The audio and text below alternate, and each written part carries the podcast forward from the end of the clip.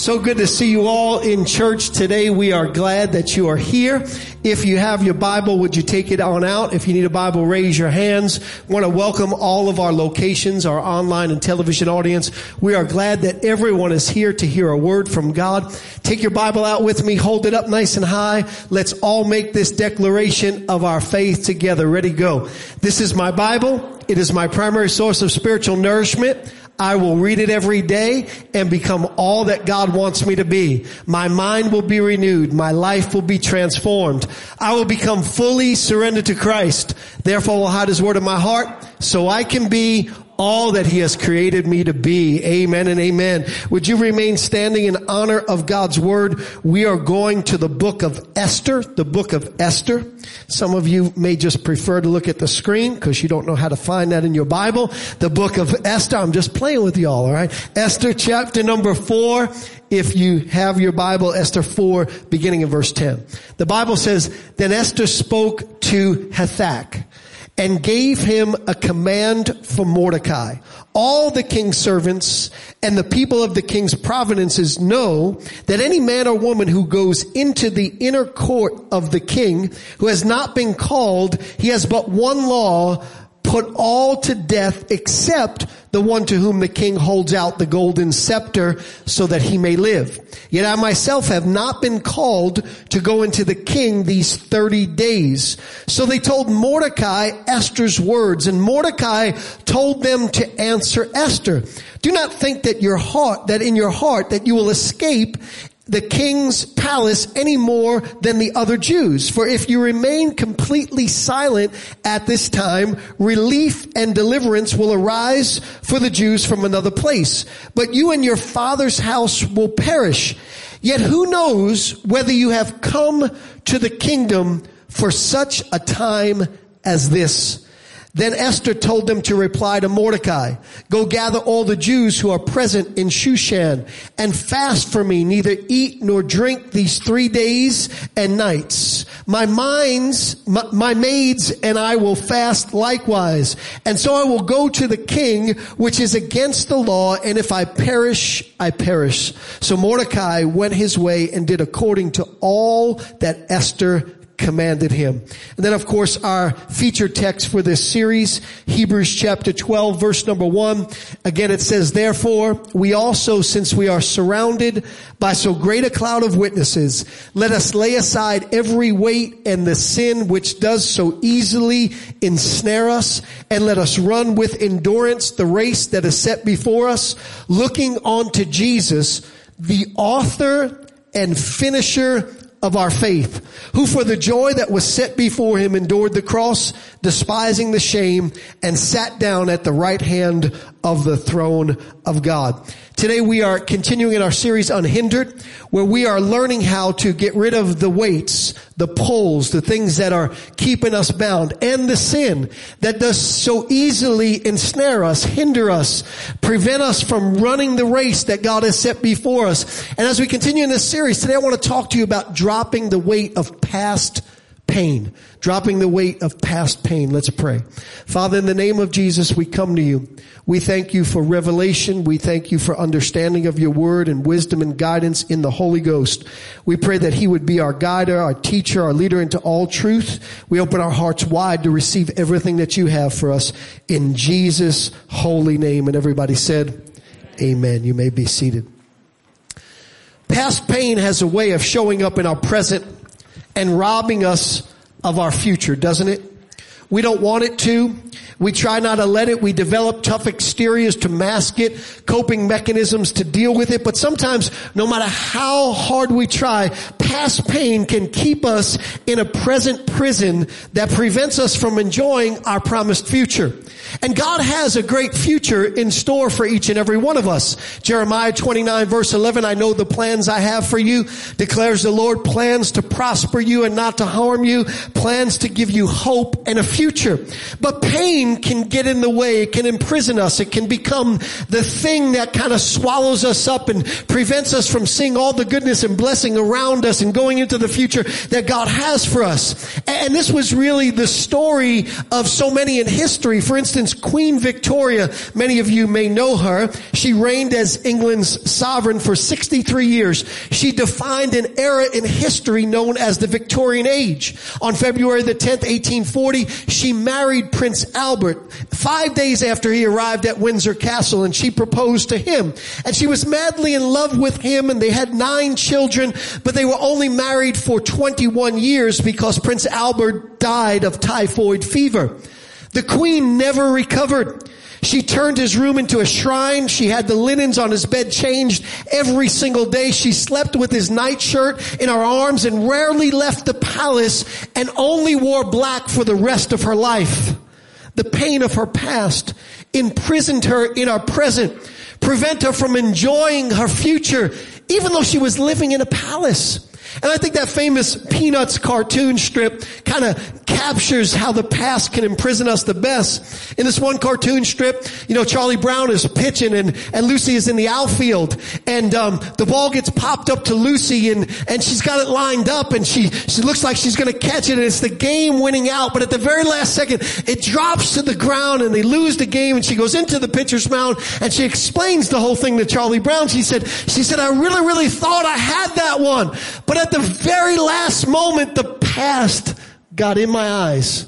And I remembered all the ones they had dropped before. That's what can happen to us in life. The past can get in our eyes. It can prevent us from enjoying our present and the future that God has for us. And this could have been Esther's story. Esther's story was a life that didn't start off that well. Esther's story was filled with pain at the onset of our life. And in Esther chapter 2, verse number 5 through verse number 7, we're given three short verses that really capture the pain of her beginning. Listen to it. It says, in Shushan, the citadel, there was a certain Jew whose name was Mordecai, the son of Jair, the son of Shimei, the son of Kish, a Benjamite. Kish had been carried away from Jerusalem with the captives who had been captured with Jeconiah, king of Judah, whom Nebuchadnezzar, the king of Babylon, had carried away. And Mordecai had brought up Hadassah, or that is Esther, his uncle's daughter, for she had neither father nor mother. The young woman was lovely and beautiful, and when her father and mother died, Mordecai took her as his own daughter. As a young girl, Esther lost not just one parent, but both parents, and she was going to be orphaned, and her uncle Mordecai stepped in and adopted her. Her country was overthrown in war, and she's uprooted from the place that she knew. She becomes a slave in the kingdom of Persia with so many other Jewish people. She has experienced the death of her parents. She has lived through war and the horrors and tragedies associated with living through war. She is adopted. She has to deal with the challenges of that. She is ripped away from our nation, from our culture culture, everything that gives her an identity and comfort, and she is placed in a strange land, a foreign land, as a slave. I'm not sure that you could script much more pain than that. But suddenly out of nowhere through a series of providential events, Esther becomes queen of Persia. And you can imagine what's going through our mind. Finally, a good break. Finally, some good fortune has come my way after all that I've been through. I'm going to enjoy the privileges of palace life and leave my past pain behind me. If it was only that simple. If only a good break. If only some good fortune could cause all of the past pain to be swallowed up and for us to move on in life. But Queen Victoria's life shows us that you can have everything. You can live in a palace. You can be a queen. I mean, think of all the people in history who seemingly had everything, but they were stuck in their pain. Robin Williams, Tom Petty, Bob Sanger, Howard Hughes, and the list goes on and on and on. People who had everything. Millionaires, billionaires, castles, cars, houses, you know, everything you can imagine, trips, money in the bank, but yet they were stuck in this place of pain. Well, meanwhile, as Esther is enjoying palace life, her uncle Mordecai and a man named Haman have this conflict. About four years after Esther becomes queen, her uncle Mordecai has run in or run in with the prime minister of Persia. His name is Haman. Haman was a proud man. He, he was, he was jealous for the crown. He wanted to become king and, and, and he walked around. He wanted everybody to treat him not like he was king, but like he was God. And so he wanted everybody to bow down before him and he would ride through the streets and everyone was expected to do this. And of course, Mordecai being a devout Jew would not bow down to anybody but God. And this infuriated Haman. And so Haman comes up with this diabolical plot in order to kill Mordecai and all of the Jewish people. And Mordecai, he didn't refuse to bow down because he was being rebellious. Matter of fact, rebellion was the furthest thing from his heart. Uh, a few years prior to that, unbeknownst to the king, Mordecai had actually thwarted a death threat against the king. The king never found out about it, but it was written in the records of the king. And so it wasn't that he was a rebellious guy, it was that he loved the Lord and he wouldn't bow down to anybody else. And so this infuriated Haman and he comes up with this plan and he consults with the psychics of his time because he was a very superstitious man and they pick this date and on this date they're going to execute all the Jews including Mordecai. Really just get back at him for not bowing down before him. But in order for him to do this, he's got to get the approval of the king. And so he goes to the king and he tricks the king. He gets the king drunk and he, he hands him an edict and he gets him to sign it while he's drunk, while he doesn't have his faculties about it. And now he's ready to carry out this plan. And the news, of course, travels all around and it get, gets back to Mordecai and Mordecai is in distress and he, and so what he decides to do is he's going to reach out to his niece, Esther. She's now the queen. He's going to ask her, can you petition the king? Can you ask the king to reverse the edict? And of course, at first, Esther says, well, I can't do that because you can't go into the king's inner chambers unless you are invited. And I haven't been invited there for 30 days. And if I go in uninvited, I'm going to be killed unless he holds out the golden scepter to me. And it's with that that Mordecai gives Esther some life-changing advice, some life-changing truth about how to drop the weight of past pain. We read it, Esther chapter number 4 verse number 13. Mordecai told them to answer Esther, do you not think in your heart that you will escape in the king's palace any more than all the other Jews? For if you remain completely silent at this time, relief and deliverance will arise for the Jews from another place. But you and your father's house will perish, yet who knows whether you have come to the kingdom for such a time as this. Translation. Could it be that everything that you've been through has been preparation for this moment in time? Could it be that the pain that should have killed you is being providentially repurposed to work for you instead of against you? Could it be that your life of misfortune is not evidence that God was absent or uncaring or unjust, but rather because he chose you from your mother's womb to mark history and so hell put an assignment on your head? Could it be that although the pain of your past is preventing you or pre- was preventing you from seeing the reality of God, that the truth of the matter is that God's fingerprints are all over your life. By the way, that's the story of Esther, by the way. That Esther is the only book in the Bible that God's not mentioned one time. The name of God is not mentioned. It mentions things like they prayed and they fasted, but it never says they prayed and they fasted to God. And when you read through all the other books in the Bible, God is specifically named. Do You remember what David, he goes before, you know, Saul and Goliath and he says, he says, uh, you know, God is going to deliver this uncircumcised Philistine into your, my hands. And you remember Shadrach, Meshach, and Abednego? Our God is able. God is specifically mentioned. But when you go to the book of Esther, Esther's book never mentions God once, but yet his fingerprints are all over the book. They're undeniable. In the story, he is the unseen mastermind that is manipulating the moving parts. He is the champion chess player that is carefully guiding the circumstances. He is the force that can't be seen, but is fighting for his kids behind the scenes. He is the one who in secret is guiding the steps of his servants by his sovereign hand. He is the hidden help that is there for those that appear helpless. Could it be Mordecai is saying. That your pain, which may have caused God to become a forgotten part of your life, it really has, is a story of God's fingerprints all over your life. You see, sometimes when we think that God has abandoned us, that God has hey, left us, that He's disinterested in our deliverance, that He's walked away, that He's turned a deaf ear, or decided to take His hands off of us, the fact of the matter is, if we look back on our life, we can see the fingerprints of God all over our life. And when we look into the story of Esther, we see that God is really very involved, although he seems absent, that he's really very near, although he sees, seems distant. That although he, they, his kids, Esther and the children of Israel on his mind all the time, although they thought they were forgotten by God.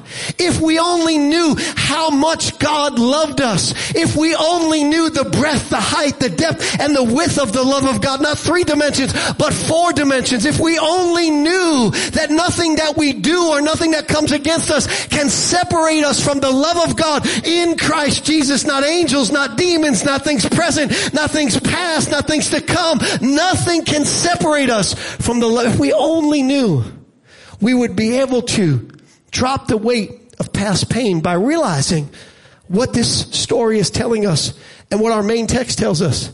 That God is the author of our story. Remember what Hebrews 12, 2 says. It says, looking on to Jesus, who is the author and the finisher of our faith.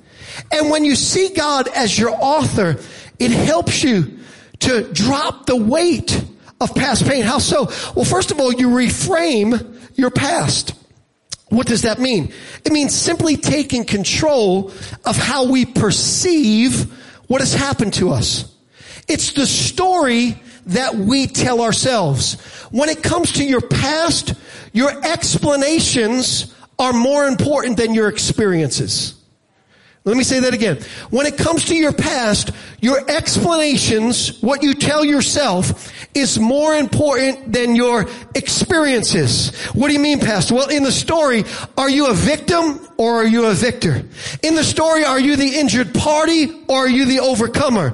In the story, are you the wounded or are you the victorious warrior? Said another way, if you don't own your past, your past will own you. Pastor, are you saying that we should fabricate what has happened to us? No, no, no. I'm just saying that you ought to look through a different lens. You ought to look through the lens of faith and see God as the author of your story. And that is what Mordecai is telling Esther to do. He was saying, you are in this position not by accident, but you're in this position because God has authored your story. And if she were to look back, she would see that God wrote a story about somebody who overcame even when the odds were against her. How else do you explain how an orphan slave girl who lost her father and her mother when she was just a t- child lived in a foreign land where her people were looked down on became queen? That is too many hurdles to be happenstance. That is too many odds to overcome. That is too many things to conquer to be coincidence. See, what we need to understand is the enemy of our soul, who is the source of our pain, doesn't want us to hear this, but when you make it to the other side of all the odds that are against you, that is the hand of God authoring your story in your life. Mordecai was telling Esther, he's authored a story where he has removed all the obstacles that are standing in your way. Do you think, Esther, it's coincidence that all of a sudden Persia needs a queen. All of a sudden the queen, Vashti, resigns and there's an open door of opportunity. Can I tell you that God knows how to move out of the way the things that are standing in your way. And when a good break, when an open door, when an opportunity suddenly shows up in your life, that is evidence that God's fingerprints are all over your life, that He's authoring your story. Esther, He's authoring a story where He told you or shows you He's designed you for your destiny. Do you think it's coincidence that of all of the women in the land, Esther becomes one of the seven finalists to be the queen? And she wasn't even trying. She wasn't politicking. You know when it's God? See, a lot of people get places because they politic for it. A lot of people seize opportunity. And I'm not saying there aren't times where you shouldn't seize opportunity. But a lot of people, the only reason why they're interested in anything is that, well, I, I need to get right in here to see how I can make a good connection for me. But when you ain't even trying, when you're just stumbling into stuff, when doors are just opening for you, that is God designing your destiny for you. Esther wasn't even trying to become queen. She's one of the seven finalists. And here's the thing. All the other six finalists were given 12 months of beauty treatments. And Esther refused any help. Matter of fact, look at the scripture. It says each young woman's turn came to go into King Ahasuerus after she had completed 12 months of preparation according to the regulations for the women. For thus were the days of their preparation apportioned. Six months with oil and myrrh, six months with perfumes and preparations for beautifying women. Thus prepared each young woman uh, who went into the king and she was given whatever she desired to take with her from the woman's quarters to the king's palace. Now when it was the turn, now when the turn came for Esther, how many of you know when it's your turn? When it's your appointed time? How many of you know you don't need anything but what God gave you? God designed you for your purpose. Esther was beautiful from the day that she was created and she wasn't beautiful so that she could just, you know, be, look good in the world's eyes. She was beautiful because God knew that in order for her to, to fulfill her destiny, she had to stand out above everybody else. So Esther said, no, I don't need a mani-pedi. Esther said, no, I don't need no lipos, liposuction. Esther said, you know what? I don't need no Botox. I'm going in with what God gave me because when it is your turn, when God opens up a door for you and you weren't even trying to see it happen, I want you to know that is evidence that his fingerprints are all over your life and he's authoring your story. Matter of fact, Mordecai would say, Esther, the evidence that he's authoring your story is seen that your story is a story of a solution and not a slave. Let me put it to you this way. The beauty contest was not the king's idea. It was the idea of his advisors, i.e. God's idea that he dropped in their heart. God already knew who the fairest in the land was. Cause God designed Esther for her destiny, knowing that the children of Israel would need a deliverer. Esther was the providence of God in action. What is providence, pastor? Well, it comes from two words. The first word is pro. It means before. The second word is video. It means to see. And so providence means to see before it happens. But it goes a little deeper than that. It, it, literally means to see a problem in advance and put a solution in place before the problem is actually known. In other words, God saw Haman's hate for the Jewish people in advance. God saw how Haman would get the king drunk and trick him into issuing an edict to exterminate the Jews. God saw the date on the devil's calendar where he would do his dirty work and destroy God's people. God saw it in advance. I don't know if you're hearing me. God saw it in advance. And so God decided to put a solution in place before the problem even existed. And the solution's name was Esther. Matter of fact, when you read the scripture, God is called El Roi, which means the God who sees. He's called Jehovah Jireh, which means the God who sees in advance and provides. God saw the problem before the problem even even existed and put a solution in place. God doesn't create answers after we have a problem. God sees the problem, puts an answer in place before it exists, and then allows us by his sovereign hand to walk into the solution. And when you read the story of Esther, what Mordecai is trying to tell her is, is Esther, you're here for such a time as this. This is God authoring your story. You need to reframe your past. You need to take control of what has happened to you. Your explanation is more important than your experience. You have a choice. Your choice is to look at this through the lens of pain or to look at this through the lens of providence. Your choice is to focus on what happened to you or your choice is to focus on the fact that you overcame everything that the enemy put in your life and God has authored your story. But not only that, when you see God as the author of your story, you redefine your themes. C.S. Lewis said this. He said every person is composed of a few themes. Those themes become the subplots of your life and they undergird everything you do.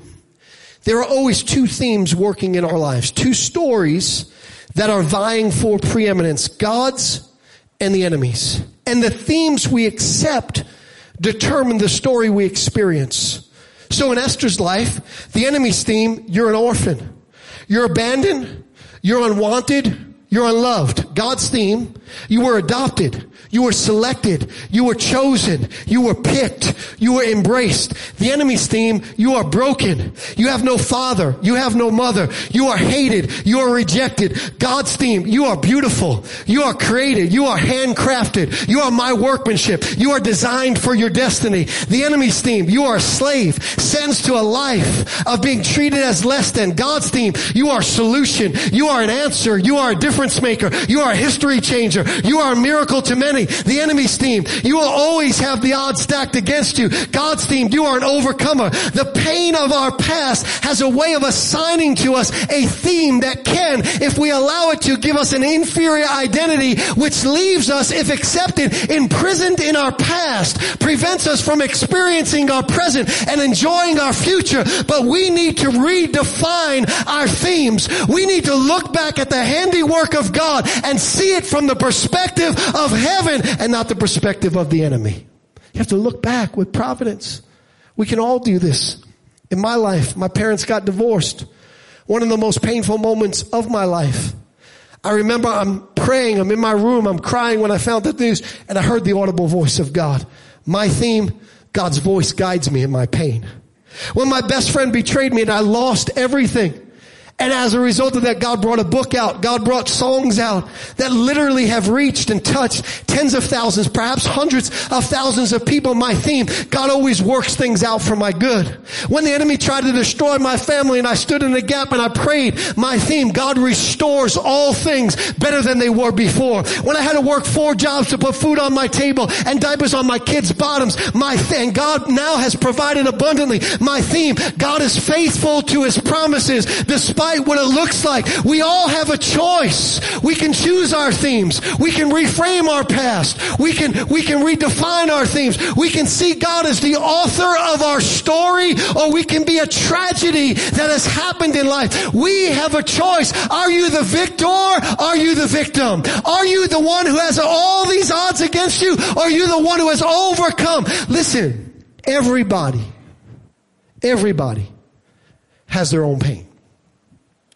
There's some people who think pain is unique to them. Everybody has your own pain. It's the way that you deal with it that determines whether your pain imprisons you or becomes a platform for God to use in your life. Notice though, our text, our main text doesn't just say that when we want to drop the weight or the sin to look to Jesus, the author of our faith. It says the author and finisher of our faith. Second key to dropping the pain of your past. See God as your finisher.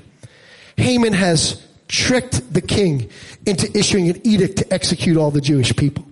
Esther has become queen. The date is set for the execution. Haman has built the gallows. Mordecai, who has previously put down a plan to kill the king that the king doesn't even know about, has found out about Haman's plot or plan, and he sent word to Esther to petition the king to reverse the edict.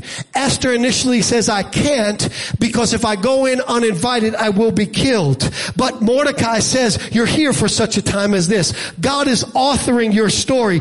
Esther says, you're right. Let's all pray about it. And if I die, I die. In other words, we are going to put this in God's hands. By the way, can I tell you, put your circumstance in God's hands. That is the safest place for your circumstances to be, knowing that the hands of God are hands of mercy, they're hands of, of compassion, they're hands of care, they're hands of healing, they're hands that change things. Put your situation in God's hands. Pray about it. That's how you put it in God's hands. They said, Esther said, everybody go pray. Everybody go, go fast. By the way, when I was putting this together, God gave me what I think is a marvelous definition of prayer. Prayer is believing God is not finished and that God is a finisher. Let me say it again. Prayer is believing God is not finished and God is a finisher. Why else would you pray? If the circumstances were always going to be the way they were, why would you pray? But we pray because we believe God's not finished. God's writing this story. We're not going to get stuck on a chapter here. We're going to put this in the hands of God. God's not finished and God is a finisher. One of my favorite scriptures in the Bible is James chapter 5 verse 11. Listen to what it says and I'll read it from a couple of versions. It says, behold, we count them happy which endure. Ye have heard of the patience of Job. Everybody knows Job's story, right? Lost everything, sick, kids died, lost all of his fortune, the whole nine years. We have heard of the patience of Job. And what's this? And have seen the end of the Lord. That the Lord is very pitiful and of tender mercy. The New American Standard says, behold, we count those blessed who endured. You have heard of the endurance of Job and have seen the outcome of the Lord's dealings. James chapter 5 verse 11 in the NIV. And you know, we consider blessed those who have persevered. You have heard of Job's perseverance and have seen what the Lord finally brought about. The New King James. Indeed, we count them blessed who endured. You have heard of the perseverance of Job and have seen the end intended by the Lord. What's the point? Don't get stuck in the pain. God's not finished. Pray for the outcome that God intended. Pray for God's plan to overshadow the enemy's pain. Pray for God to unfold the next chapter of the story. Prayer. It believes God's not finished. And God is a finisher. So how does the story end? Esther goes into the king uninvited.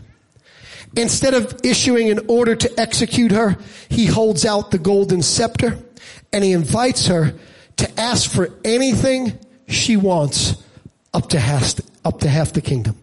Now, sometimes we just read over these stories and, and, and maybe one day I'll, I'll get into every one of these stories and just show you Jesus in every one of these stories. But, but here's a glimpse of Jesus. See, we don't understand. In, in this case, in this one scene, the king represents Jesus. In this one scene in the story, Esther represents us. She goes into the king's chambers uninvited. What should happen to her? She ought to die because anytime you go into the king's chambers uninvited, unqualified, you get put to death. What uninvites us? What doesn't qualify us to stand before God? It is the sin that is against our soul. And if you and I go into the throne room, into the presence of God, with sin against our soul, we deserve death. But because of Jesus, but because of what Jesus did on the cross, we can come boldly to the throne of grace and find grace and mercy to help in time of need. And you remember what God says to us because of Jesus? He says this, He says, I say to you, whatever you ask the Father in my name, He'll give it to you. Until now you've asked nothing in my name. Ask and you will receive that your joy may be full. Matthew 7, 7, ask and it will be given you, seek and you shall find, knock and the door shall be opened unto you. This is, this is, this is the, the, the story of Jesus hidden in the Old Testament. She walks in, he holds out the golden scepter. He says, whatever you want, up to half the kingdom. The difference between that and us is God says, my good pleasure to give you the entire kingdom. Everything that I have can be yours because of what Jesus did. So she goes in. He says, what, what, what do you want me to do for you? Esther says, can, can you come for dinner? I want to make, I want to make you a nice dinner. The way to a man's heart is through his stomach. You heard that before, right? The fatter your man is, the more you love him. I'm just playing. She says, can you come to a dinner? Can, by the way, can you bring Haman with you? I, I, want you both to come. I want to cook a nice meal for you. They come. She feeds them all real good. Everybody's real happy. And the king reminds her of the promise. He says, by the way, remember I told you I'll give you anything up to half the kingdom. Isn't it amazing how many times God reminds us to ask him for things? Over and over again in scripture, he's reminding us. And so many times in life, we do without simply because we, we don't ask. We have not because we ask not. We serve a big God. We serve a wonderful Christ Christ who on the cross paid the price so that everything that the Father has to offer can be ours. And yet we don't ask. And so he says, you know, I, I said, I'll give you anything. She said, can you come back tomorrow? Can, can, you come back? I want to cook you another meal. And can you bring Haman with you? The king goes home. Haman is getting imp- impatient. He wants to kill the Jewish people. And so he decides to build these gallows, get them done, get them out of the way. And he decides, I need to expedite this. I know the date has been set for next year, but I need to expedite this. And so here's what I'm going to do. I'm going to go to the king again, and I'm going to ask the king to, to speed this whole thing up. And it just so happens it's the middle of the night. And it just so happens that the king cannot sleep that particular night. And as some bedtime reading, how many of you know sometimes when you read before, you know, when you're in bed, you get sleepy. So the king says, can somebody bring me something to read? And it just so happens that they bring him the annals of the king's records. And it just so happens that he opens up to the page where it was recorded that Mordecai had saved his life. Just so happened. Can I tell you before your problem arises, God has a solution in place for you. And so the king reads this. He never knew what Mordecai did before. Haman shows up at the door. He's the prime minister. He's the right hand man of, of the king. And the king says, Hey Haman, good to see you. Before you tell me what you're here for, I just gotta ask you a question. What do you think I should do for a guy who did all this for me? And he begins to tell him all these wonderful things that this person has done for him. And Haman is sticking his chest out. He's thinking, oh, he's talking about me. Haman thinks, oh, he just, he, he, he's just asking me to pick my own blessing. And so Haman says, well, you ought to do this and you ought to do that and you ought to do the other thing and you ought to give him a chariot and you ought to make him walk around and you ought to make him ride through the city and everybody bow down before him and you ought to give him a palace and you ought to give him, uh, you know, all this money. You ought to do all these wonderful things. And the king is listening and he goes, he goes, yeah, I want you to go do that for Mordecai. Come on, somebody. Can I tell you what happens when you believe that God is not finished? He will make even your enemies bless you. He will take the stuff that was meant to hurt you and he will repurpose it and it will bless you. And so goes out and has to do all this blessing. They come back the next day.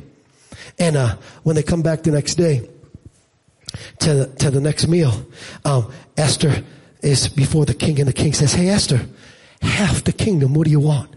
She says, well, king, here's what I want to do. I want you to reverse the edict that you signed to the Jewish people. And she says, here's what happened.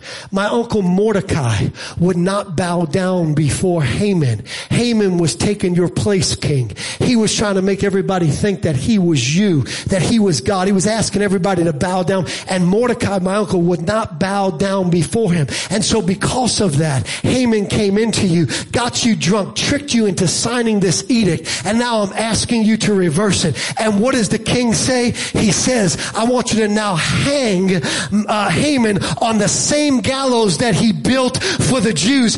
Edict reverse. What am I telling you? I'm telling you that the finish that God has in store for you is amazing. That God will turn everything that the enemy meant for evil around for your good. Don't you dare think that that which has been sown in tears will be for the rest of your years. God is not finished. Don't you th- dare think that what seemed fatal is final. God is not finished. Don't you dare think that what came to destroy you is your destiny. God is not finished. Don't you dare think that what the enemy has taken from you will be your story. It will be used for God's glory. God is not finished. He's not finished in your life. And if you need proof of this, what better proof than Jesus on the cross? The enemy thought he won, but on that cross, guess what Jesus yelled. He said, it is finished. God's about ready to yell in your life. God's about ready to pronounce some things over your life. But you gotta believe that God is the author and God is the finisher of your faith. Can you say amen? Would you stand with me? God's not finished. So many times in life,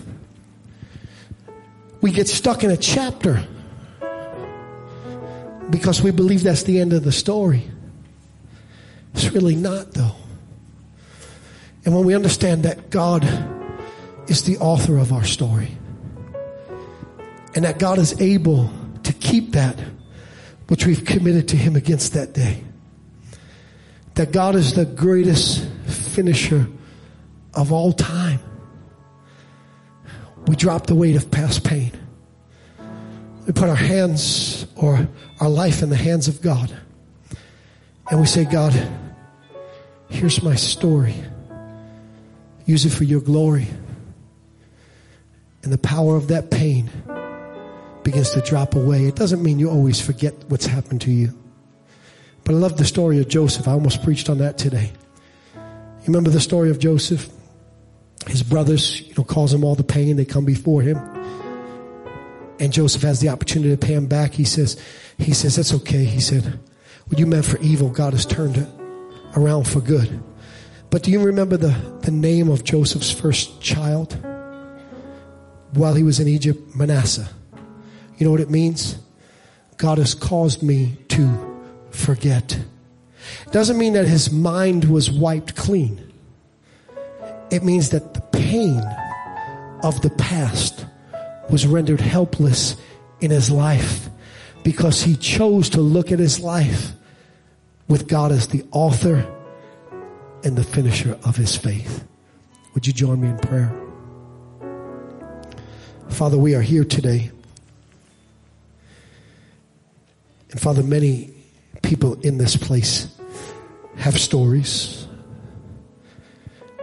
Many people have been injured and wounded touched by pain that they are carrying around like a weight in their life right now. Father, I pray today that the veil is lifted from their story. I pray today that they can see with the eyes of faith. Father, that you and through the power of your Holy Spirit would cause them to look back and see your fingerprints all over their life every step of the way. Father, we pray that everything right now that the enemy meant to keep them bound would lose its power in their life. Father, we pray that anything that the enemy has touched them with that has altered their identity right now would lose its power over their life. Father, we pray that anything that has caused them to be bound, all of the masking that has happened, all of the things that they are using, Lord, to cover up the pain right now would lose its power over their life.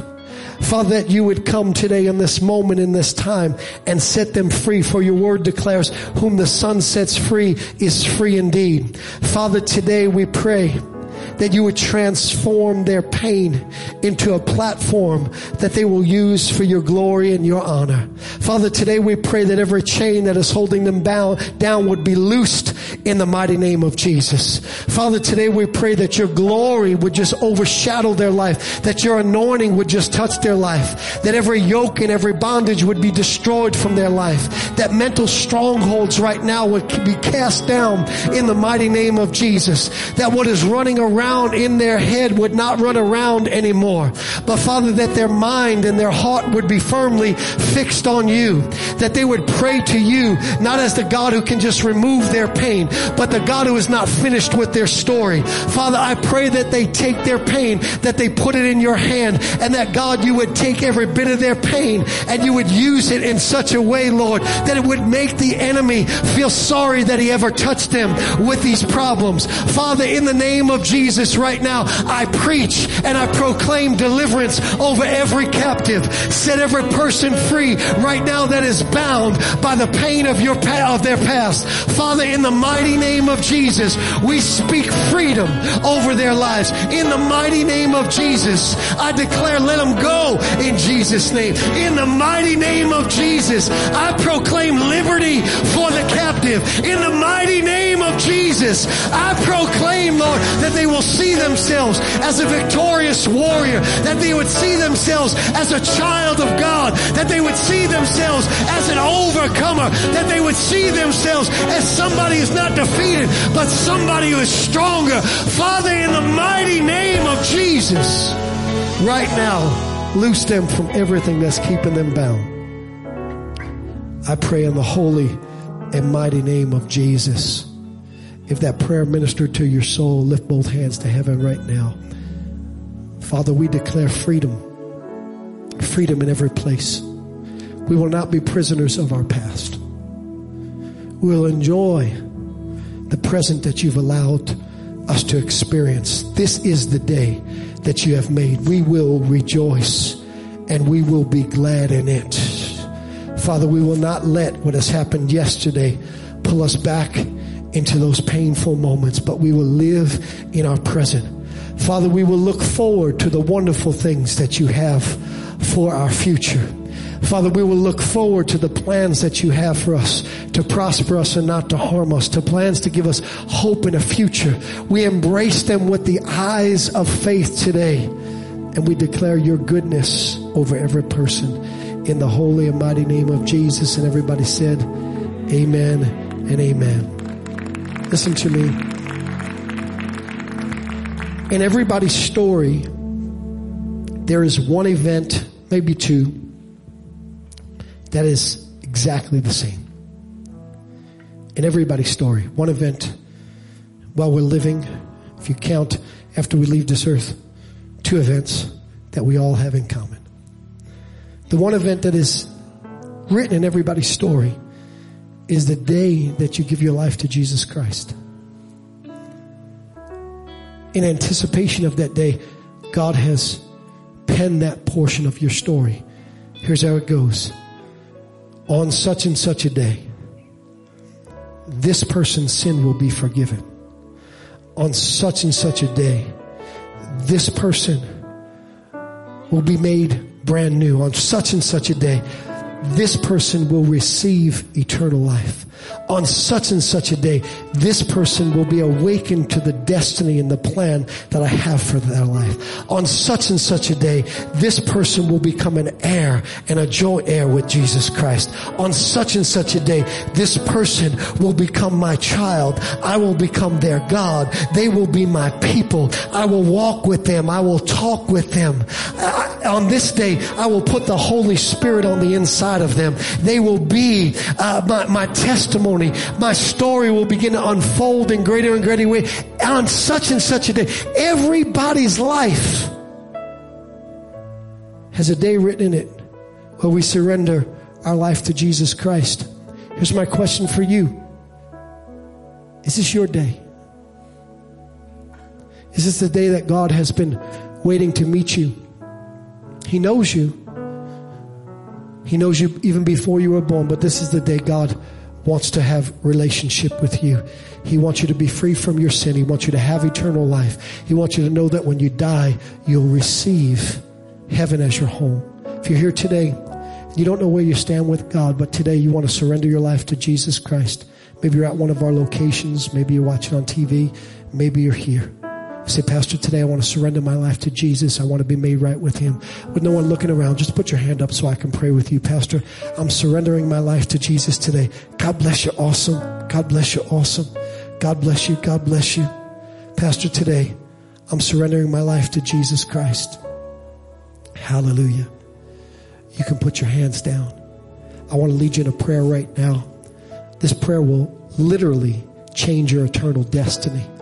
Say this out loud with me, everybody praying. Heavenly Father, today I surrender my life to you.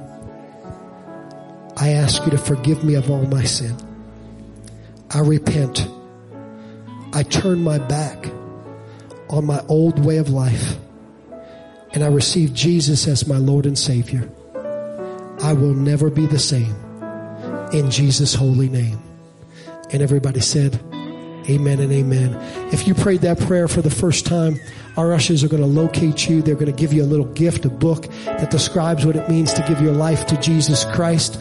Make sure you take a moment before you leave to just fill out the card, give it back to us so we can follow up with you and help you in your journey. God bless all of you. Remember, God is not finished with you yet. We'll see you again next week.